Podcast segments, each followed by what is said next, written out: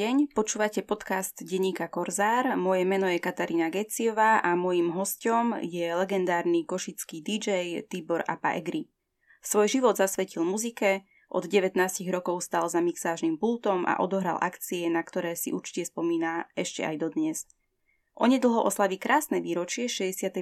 narodeniny a teraz je tu s nami v štúdiu. Vítajte. Ďakujem veľmi pekne, pekný deň všetkým poslucháčom. Vaša kariéra je pomerne bohatá, dokonca tu vidím niekoľko významných titulov, keď to tak nazvem. Ano. Majster Slovenska, jednotka v Československu ako 30-ročný. Tak ehm, ak by ste mali sa pozrieť dozadu a povedať e, niečo o svojej kariére, tak ste dosiahli ten vrchol, ktorý ste si možno pomyselne niekedy vysnívali? Mne by nikdy nenapadlo, že dosiahnem takéto mety. Ja som začal úplne skromne s kazetami, s poľskými prehrávačmi z poľskej výroby. Som ich mal dva kusy a medzi tým taký zbúchaný mixážny pult a postupne sa to nabalovalo, nabalovalo. Áno, v 86. roku som prvýkrát išiel na celoslovenskú prehliadku dižokejov do, do Banskej Bystrice, do mm, tamošieho domu odborov alebo domu kultúry, dodnes stojí, nevyužitý, čo je tragédia a v 86. o dva roky, v 86 som zažiaril, v 88 som tam prišiel, lebo každé dva roky sa to robilo. Tam som vyhral majstrovstvá Slovenska a rok na to v 89. v PKO Bratislava, ktoré už je zbúrané. Tak tam boli prvé otvorené majstrovstvá Československa dižokejov z celej republiky, to znamená, boli tam Pražáci, boli tam Ostraváci, Bratislava, Žilina, Košice. A tam z okolností som dostal túto cenu, čo pre mňa až dodnes je to veľmi zvláštne, pretože prišiel chlapec z Košic na aute Lada 1200 červenej farby, to znamená Žiguli, cez celú republiku a dostal som e, tú, túto cenu alebo toto miesto na základe vyjadrenia poroty, kde sedeli ľudia, ktorých som ja obdivoval. Hej. Ja už sa presne na to nepamätám, lenže boli tam speváci, producenti hudobní a tak ďalej, proste celebrity v tom čase, ktoré boli a nakoniec e, kategórii, ktorú som prezentoval, to znamená, ona sa volala voľná jazda. A podstata bola tá, aby ste vy sa postavili na pódium pred 1500 alebo koľko ľudí bolo v plnej veľkej sále PKO a akým spôsobom ich zabavíte. To je jedno. A ja som mal tú tendenciu, že som nikdy nestal za mixážnym pultom ako technicky super zdatný mixovací DJ, ale ja som pracoval s mikrofónom a s davom. A toto bola jedna obrovská výhoda voči ostatným, ktorí tvrdo stáli za pultom, povedali dve, tri vety do mikrofónu a tak ďalej, buď zaujali alebo nie, ale ja som vyšiel pred pult a s ľuďmi som sa snažil nejakým spôsobom komunikovať a to sa im samozrejme páčilo, lebo to nikto nerobil. To je aj teraz moderné taká interakcia e, s publikom, či už médiá, publikum. Áno. Čiže ste možno predbehli svoju dobu aj trochu. No, v, na Slovensku tento typ showmanstva robil iba jeden človek, ktorý z okolností tiež u nás v Košice končil vyskú školu, na inej fakulte a volal sa Milan Krajči. Ten bol zo Žiliny a ten e, túto fázu dižokeja doviedol až do maxima. On sa aj prezliekal, používal kostýmy všelijaké a tak ďalej. Čiže tí ľudia vlastne prišli na zábavu. Konec koncov, o čom je tá diskotéka? No tak, aby ste ich zabavili. Oni sa chcú zabaviť, rozprávať, chcú zabudnúť na svoje starosti, ktoré aj vtedy mali, lebo však to nebola ľahká doba. A proste ten DJ im to poskytol 3 hodiny zabudnutia na bežný stres, problémy života tých mladých ľudí a tak ďalej. Takže to bolo veľmi pekné. No a preto sme e, my dvaja svojím spôsobom vyčnevali v Dave. Milan takisto potom získal titul majstra Slovenskej republiky a tak ďalej. Čiže takisto Milan Gajtko, ďalšia veľká košická postava u nás. A vlastne, e, keď som tieto mety dosiahol, tak ma oslovilo Krajské osvetové stredisko a predstavte si, že ja som sa stal tým, ktorý udeloval licencie dižokejov v rámci, Slo- v rámci kraja východného a stredného. To znamená, že ľudia chodili do 92. roku, chlapci na prehrávky a tam sme ich školili, ale to už bolo iné školenie ako za komunistov. Hej. Čiže tam sme išli po odbornej stránke, chodili prednášať z Prahy, napríklad Jaromír Túma, ktorý bol neskôr uh, šéf-redaktorom časopisu Melodie, ktorý bol jediný československý časopis, ktorý sa týkal hudby.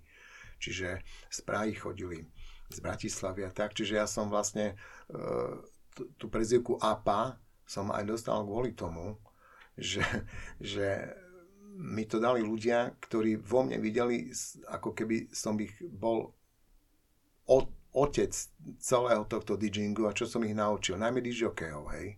To znamená, ja som sa nikdy nad nimi ani nepovyšoval, ani ja som im odozdal všetko to, čo ja som sa naučil, čo som videl u iných, pretože to bola jediná možnosť, ako som ja mohol nasať informácie a ďalšia vec, časté hranie. Časté hranie vás naučí, pretože dižokejská záležitosť je vec psychologická. To je proste práca s davom a buď to máte v sebe, alebo to nemáte. Tam nie inej cesty. Preto vlastne aj v týchto posledných dobách sú elitní dižoky, sú to multimilionári. Ja im vôbec nezávidím, ale oni si tú prácu zaslúžia, pretože keď na niekoho si 50 tisíc ľudí kúpi lístok na dižokeja, ktorý má dvojhodinový set, to, to je proste neuveriteľné. To sú novodobé rokové hviezdy. Odhľadnúť od e, súčasnej pandemickej situácie ma zaujíma, že kedy ste boli naposledy na nejakej diskotéke? No, tak to je veľmi pekná otázka. Samozrejme, ja už v kluboch a v týchto veciach nefungujem, na to už proste nemám, hm, myslím, mentálne náladu. Ja robím viac menej spoločenské podujatia, to znamená firemné eventy. Samozrejme, že rodinné podujatia, svadby, okrúhle, jubilé a tak ďalej. To znamená, stále je tam e, ten záujem, čo som dosť prekvapený aj vzhľadom k môjmu veku, že vôbec ľudia zavolajú. Ja nefungujem vôbec na Facebooku, nerobím si žiadnu reklamu, ničoho a tí ľudia stále k vám prídu, čo je pre mňa neuveriteľná česť. Hej. Častokrát sa mi stalo, že moja pani manželka nechcela chodiť so mnou do mesta a tak ďalej, pretože stále vás niekto stretne, pre koho ste robil ľudia vám zdravia, vy ani neviete, kto to je, nepamätáte si. Len stále ozdravím naspäť, pretože sa to patrí jednak a e, je to pre mňa strašná spätná väzba, že príde človek, ktorý vás na ulici obíme a mi povie, že Tibor, vy ste, hrajte ešte ďalej, robte to, čo robíte, vy ste moja mladosť. Ja za vaše éry som spoznal moju ženu. Vy ste nám dokonca robili aj svadbu a tak ďalej. A týchto prípadov sú, sú desiatky. Hej, ja mm, tedy chápem moju manželku z toho hľadiska, že stojí pri mne a díva sa na veci a vlastne nevie, o čo ide, lebo a ja sa rozprávam s človekom, ktorého si vôbec nepamätám. Ale je to veľmi pekný pocit, musím povedať. Už aj vy ste sa e, zradili medzi dôchodcov, ak mám teda správnu informáciu, tak odkedy to máte oficiálne na papieri? Od 1.8.2019, vtedy som ukončil aj SOZČO ako živnosť a tak ďalej, som čistý dôchodca, čistý príjimateľ dôchodku a včera som dostal nový výmer, kde veľmi pekne ďakujem tomuto štátu, že nám dvihol dôchodok o 1,3%. Inflácia podotýkame nejakých 6, čo je fantázia. Čiže môj aktuálny dôchodok je 628 eur za 42 rokov práce. Ste, ste s tým spokojní? Ja som spokojný. Ja si myslím, že uh, veľmi veľa ľudí nemá ani tento dôchodok, čo je veľmi smutné, aj napriek tomu, že odrobili toľko rokov ako ja.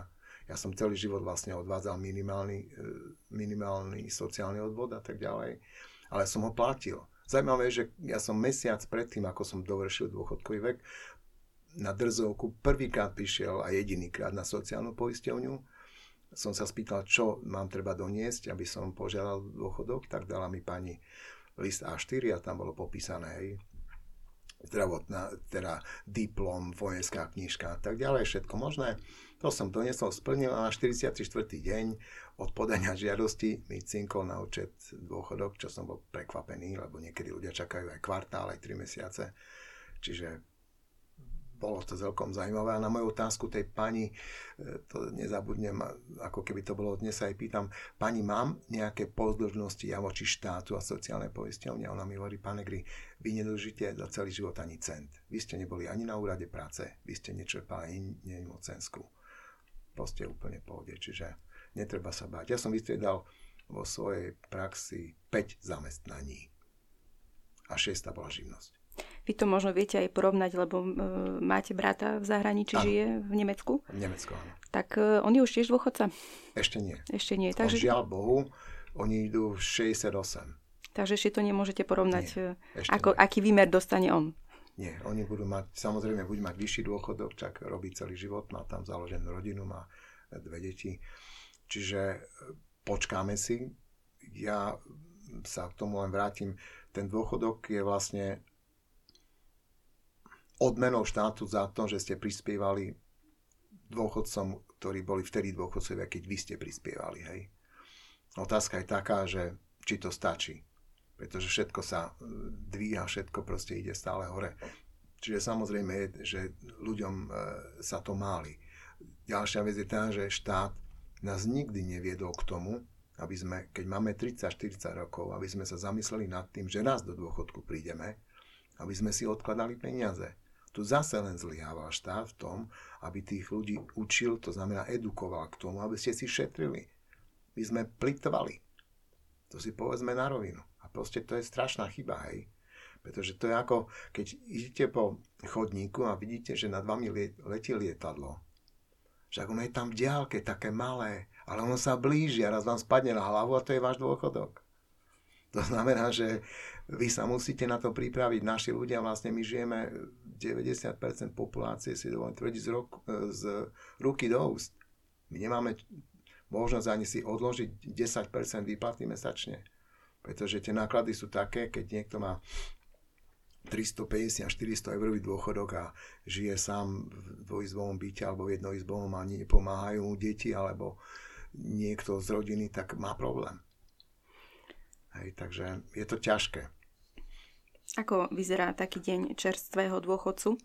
Ľudia hovoria, že tak čo, ty si už na dôchodku, tak ty už len kávu ráno staneš, dá si kávu.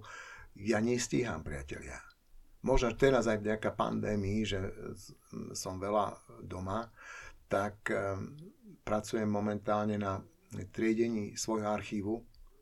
Chcem si skatalogizovať všetky svoje platne, ktoré dodnes všetky mám.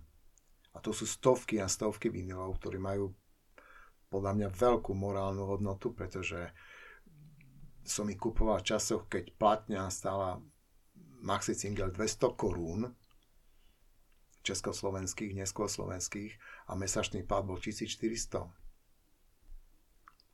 Takže to, to ani nechápem, ako som toto vôbec mohol robiť. Hej. Ale tak asi sa darilo v tých časoch, neviem. To máte asi jednu celú izbu na to vyčlenenú, nejakú to, miestnosť? Áno, mám to odložené mimo bytu na jednom špeciálnom mieste, lebo ten vinyl predsa len nesmie byť v zime a tak ďalej, mraze, lebo tá platňa je citlivá trošku a tak. Čiže teraz sa dostávam k tomu a samozrejme CD nosiče, ktoré vytlačili vinyl, hoci pre rok 2021, pre minulé už vidím štatistiky z Billboardu, z amerického najrenomovanejšieho časopisu, tak predaj vinilov slávi taký comeback, že je tak veľký ako predaj CD nosičov. To znamená, že dnes e, všetky svetové hviezdy vydávajú hneď nosič aj na vinily, pretože ten vinyl ľudia kupujú aj napriek tomu, že stojí povedzme primerne 40 eur. Hej. CD máte aj za 15, aj za 20, ale tie vinily majú obrovský comeback a treba aj objektívne povedať, že zvuk platne s zvukom CD sa nedá porovnať. To proste to je. Máte to zratané? Koľko toho máte v tom archíve? V archíve mám asi tisíc maxi singlov, singlov okolo 400 a vinilov okolo 3000. To by... Teda CD-ček, myslím tak, aby som to uvedol. To vyzerá, že je na celý život počúvanie. To, je, to sa ani nedá. Ja teraz aj rozmýšľam nad tým, že budem časť chcieť veci darovať e, Košickému fonoklubu, ktorý už 50 rokov funguje tu v Košici. A oni o tom ešte nevedia, teraz to verejne som povedal, ale mám takú myšlienku, že by som im časť archívu daroval, lebo sú tam veľké zbierky jazzu a tak ďalej, náročných vecí pretože som mal tú možnosť v živote 7 rokov robiť pre Universal Music, pre najväčšieho svetového vydateľa. Mal som na starosti v rámci Slovenska e, predaj nosičov CD, čiže e, som sa dostal k veciam, ktoré málo kto by si aj kúpil v obchode, poťažne to hľadal.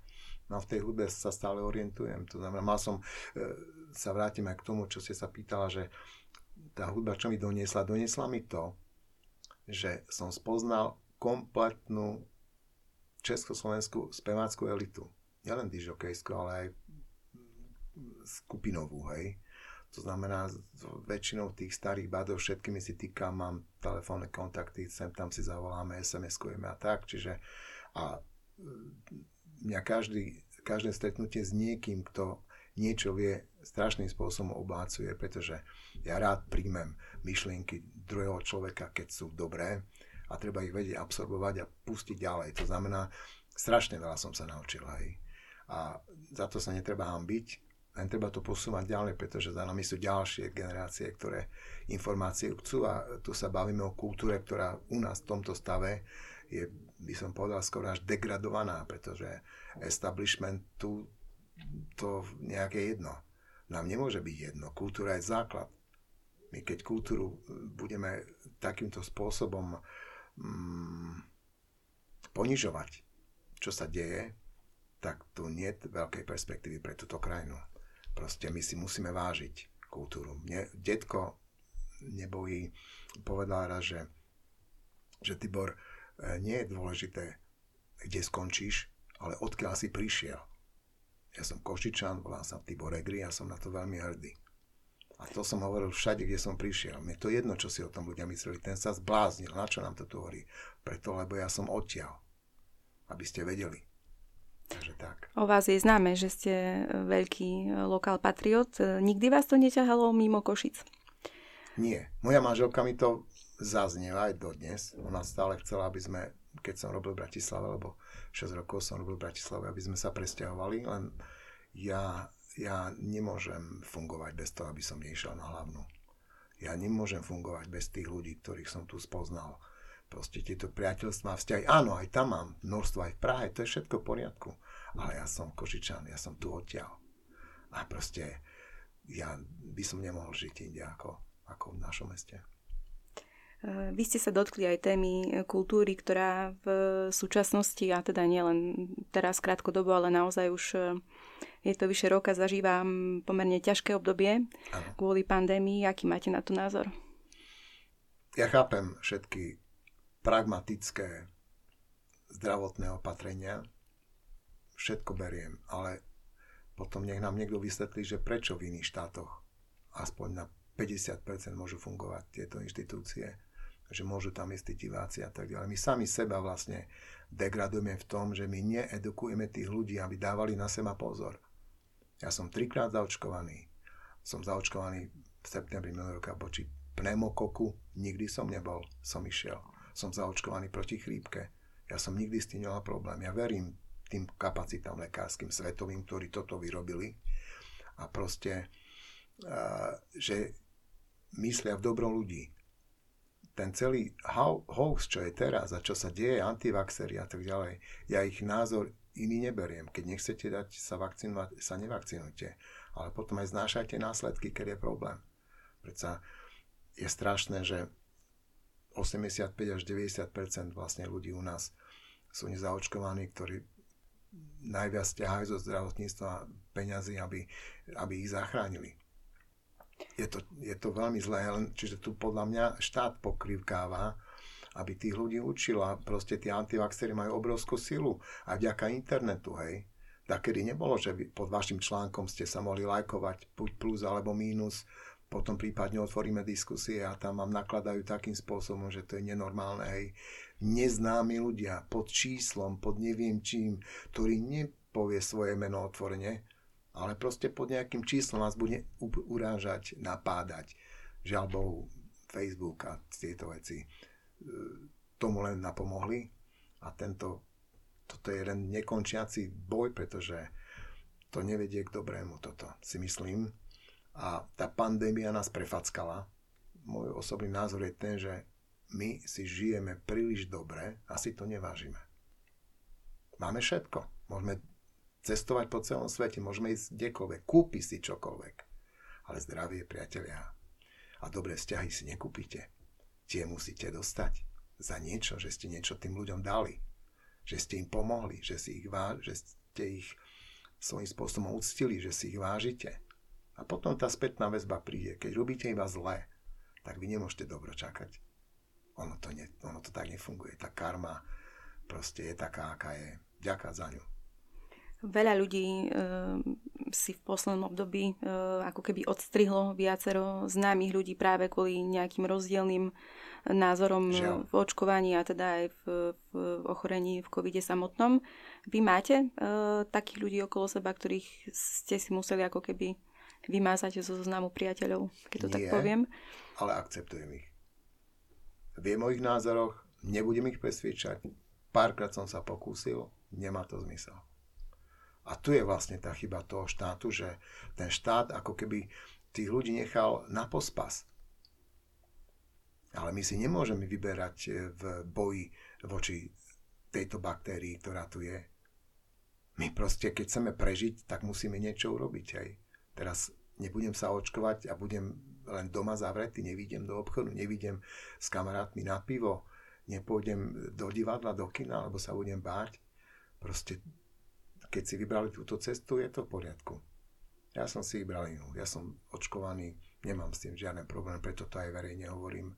A keď viem pomôcť a ľudí presvedčiť, aby to urobili, tak urobím preto všetko aj v záujme väčšiny tej spoločnosti, ktorá tu je. Ale ja možno nechcem ísť až veľmi do e, politických debát, ale nás čakajú napríklad novembri voľby aj tu v našom meste a tie voľby budú veľmi dôležité, pretože budú sa v jeden deň voliť poslanci mesta, župy, primátor, župan. V jeden deň. Ja ako Košničan, dnes je 12. januára, ja neviem o kandidátoch, ktorí by sa hlásili o, o tieto posty tento reálny deň, teraz. Na čo čakajú? Kde sú tí ľudia? Ktorí chcú viesť Kožičanov nás, aby toto mesto ráslo. Pretože možno s terajšími dvoma pánmi ja ako Kožičan spokojný veľmi nie som. A už im končí pomaly funkčné obdobie. To znamená, že asi je niekde chyba. Lenže chyba je v nás, pretože ľudia nechodia voliť, nezaujíma ich to a potom len nadávajú a čudujú sa, že čo sa tu deje. Ja chcem, aby naše mesto nechradlo, ale rástlo. A zoberte si, že v poslednej štatistike Košičanov je o 10 tisíc ľudí menej. Kde zmizli tí ľudia? Tak odsťahovali sa, išli lepšie do Česka, do Bratislavy, do zahraničia a tak ďalej. Polovičku, napríklad robím svadby dlhé roky a tak a polovičku svadobnej produkcie za posledné 4-5 rokov sú mladí ľudia, kde svadbu zabezpečovali rodičia, pretože mladí ľudia žijú mimo Slovenskej republiky. 20% mladých ľudí ide študovať mimo Slovenskej republiky. Koľky z nich sa vrátia domov, aby tu naďalej šírili e, svoje vedomosti, ktoré získali v zahraničí a aby vlastne táto krajina napredovala, pretože o tom to je. Táto krajina podľa mňa nemá víziu. My na tom vôbec nepracujeme. To je, to je jedna obrovská tragédia. My nevieme dopredu povedať alebo predikovať, čo bude o 10 rokov. Nie zo zdravotného hľadiska, ale vôbec ako spoločnosť. My tu stále sa hráme na štvoročné funkčné obdobie, ktoré skončí buď skôr alebo nie a po nás potopa. Menia sa to ľudia, kde sú profesionáli. Tak e, to len chcem povedať to, že tento deň my nemáme kandidátov na mesto, pretože tí rozumní ľudia, ktorí sú, ani nechcú do toho ísť. Ani sa im nedivím. Aby mi zlikvidovali rodinu, aby ma zhoaxovali na internete, aby ma rozobrali do šrúbky, no na čo?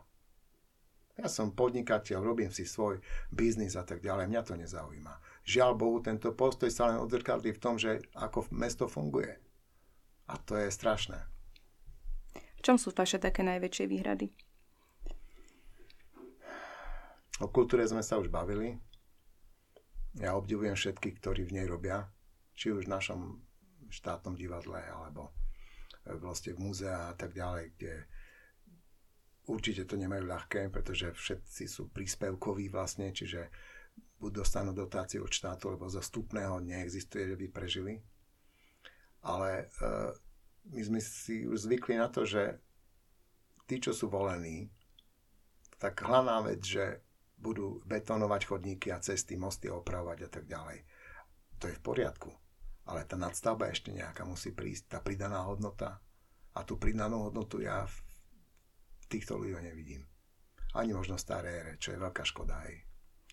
Čiže toho sa trošku desím ako Košičan. Trápi ma to. Ale žiaľ Bohu neviem nájsť nejaké východisko alebo nejaký recept, aby som prišiel na to, čo by trebalo zmeniť. Ja e, pred tým, ako som požiadal dôchodok, som hovoril, alebo som si myslel, že budem mať toľko času, že budem chodiť ako nezainteresovaný Košičan na e, mestské zastupiteľstva. Ani raz som nebol. Nemám kedy. Stále sa zaberám niečím iným. Hej. A tam môže človek, občan vystúpiť, pretože tu len jedná sa o to, že ten občan nepríde, nezaujíma sa, nemá odvahu. A potom ľudia, ktorí sú pri moci, si robia, čo chcú. Ja len, ja len verím, že e, to vaše také všeobecné znechutenie neznamená, že neprídete k voľbám, že dá váš hlas neprepadne. To by, bolo, to by bola asi škoda, keby ste to nechali len tak. Keď ste mali oslavovať 60 Áno. E, v jednom z rozhovorov ste povedali, že chystáte nejakú oslavu ale priznali ste zároveň, že roky idú a že už asi sa nebudete besne hádzať po parkete. Áno. že to bude niečo pokojnejšie. E, ako to vidíte e, s vašou nadchádzajúcou oslavou k 65. narodeninám? Veľmi skromne. E, oslavu neurobím žiadnu. Akurát ma napadla myšlienka, že všetkým tým ľuďom, ktorí prišli na moju 60 ja si ich veľmi vážim, veľmi veľa ľudí, ktorí prišli, poznajú nielen Kožičania, ale aj Slováci, čo ma strašne teší, pretože neuveriteľným spôsobom ma obohatili v mojom živote. Tak všetkými som aspoň poslal SMS-ku, priatelia, už je 5 rokov od toho dňa, keď sme sa v inkriminovanom podniku stretli na mojej 60 Buďte všetci zdraví, buďme navzájom sebe úctiví a pokorní a verme, že tejto krajine sa bude dariť lepšie. Lebo my si to zaslúžime. Všetci, čo sme tu. A ja som hrdý Kožičan, hrdý Slovák. Ja som dokonca e, minulý rok v novembri som išiel raz e, do jedného nákupného centra domov, teraz domu, a mi zavolal jeden pán. Predstavil sa mi menom, Michal, aj prízvisko má, a mi povedal, že pán Egri, môžem vás na chvíľu zastaviť? Áno, čo môžem pre vás urobiť a si predstavte, že tento cudý človek, o ktorom som v živote nepočul, mi povedal genézu života mojich prapredkov. Proste tento človek, ktorý má 77 rokov, je z mesta Vranov, mi povedal, že môj pradedo, Egri Ferenc, bol známy československý a rakúsko-horský zvonolejár, ktorého meno je na 65 kostoloch tejto krajine. Ja o dvoch kostoloch viem. Už som si to zistil. Jeden je v Barci a druhý je v, na Vyšnom Opáckom. Čo ja som bol úplne šokovaný z toho, že cudý človek vie viac o mojej histórii ako ja, čo je pre mňa zároveň veľká hamba. To si povedzme a zároveň na ďalšia úloha do budúcna. A teraz vlastne pracujem na tom, aby som sa s ním po pandémii stretol, pretože mi poslal rodokmeň e, našej rodiny šťastí. Poslal mi fotky a sochu mojho pradeda, čo som skoro odpadol, ktorú mal v jednej obci na Ukrajine, lebo pochádzajú teda moji prarodičia z maďarskej enklávy, hoci ja som Slovák, ale viem maďarsky, čo je čistá náhoda, ale ja som hrdý Košičan. Ja som nikdy nebol považovaný za Maďara. Oci mi nadávali do Maďarov, áno, je pravda. A 90% ľudí mi stále písalo moje meno s mekými. Tak som ich stále opreval, že ja nie som Bikaver, ja som Egri. Takže s tým pánom aspoň trošku som ich naviedol, že to Y si zapamätajú, hej, ale toto, čo sa stalo s tým telefonátom, to je pre mňa obrovský vykričník, že niekde ja som urobil chybu. Pretože ak niekto cudzí, ktorého nemáte žiaden vzťah, vám povie takéto informácie o vašich prapredkoch, tak je to jednak úžasná vec, ale trošku šokujúce. Čiže teraz budem sa musieť s tým zaoberať. Chcem tam aj fyzicky ísť, chcem byť, chcem dokonca ísť aj do tých dvoch kostolov, ktorí máme tu na našom okolí, aby ma pán Farár alebo Kaplan pustili hore do veže, aby som sa mohol sfotiť vlastne, lebo meno Egri Ferenc asi tam je. Takže je to fantastická vec. No, toto je moja meta teraz. Je niečo e, vo svojom živote, ak sa obzriete naspäť, e, čo vyslovene ľutujete? Myslím si, že nie možno aj touto cestou, keď v rámci tohto podcastu ma niekto počúva, tak chcem sa ospravedlniť, ak by som sa niekoho dotkol, alebo som niekoho urazil, pretože za to patrí. Treba odpúšťať a treba žiť aj v veľkej pokore. Ja som tiež robil množstvo chýb v mojom živote. Určite som poobližoval ľuďom naľavo napravo. Niekedy, keď som bol nekontrolovaný, alebo nekontrolovateľný, lebo som si myslel, že som majster sveta. Nikto nie je majster sveta. Doma určite nie. To znamená, že treba si všetko toto vážiť a byť pozitívne naladený, čo som sa snažil vo všetkých kolektívoch, kde som robil a som na to svojím spôsobom hrdý. A ešte raz, ak náhodou som niekomu povedal niečo zlé alebo som ublížil, tak aj takto verejne samo ospravedlňujem.